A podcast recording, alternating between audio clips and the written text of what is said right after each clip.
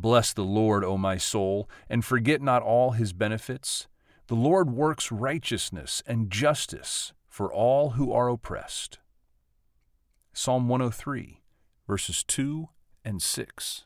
Here's how I have responded to this passage. Here is a trustworthy saying, I say. The one who states his case first seems right until another comes along and examines it. That's uh, examines him. That's from uh, Proverbs.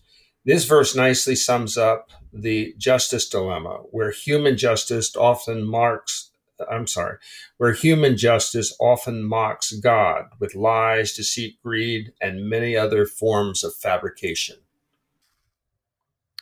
Yeah, it's powerful in the bringing together of righteousness and justice. Only God is able to do that. You know, righteousness is uh, perfect character. The there is no uh, turning with Him.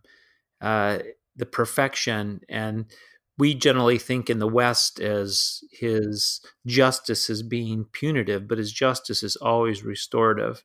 And so he's always trying to bring us back uh, to the original design. Uh, he has a way of taking that which um, is filled with lies and deceit and greed and uh, many other forms of fabrication, as you write, and turning it back and redeeming it and bringing it to uh, Mishpat, his justice of restoration and uh, his work in our life.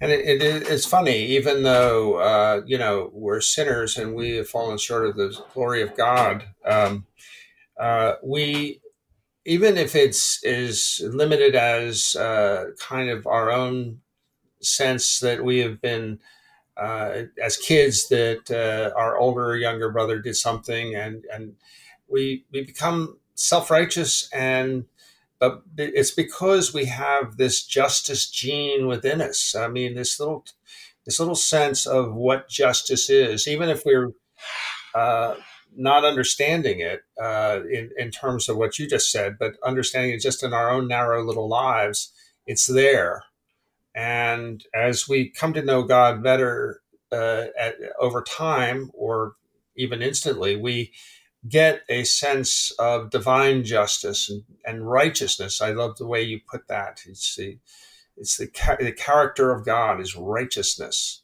and being right with God is is is is something that is the most important thing we should strive for.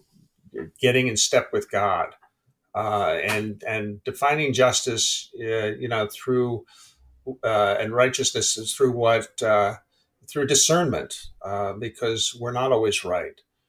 But um, uh, but trying to get closer to God through righteousness and justice is is is a very important part of anybody's walk with Christ.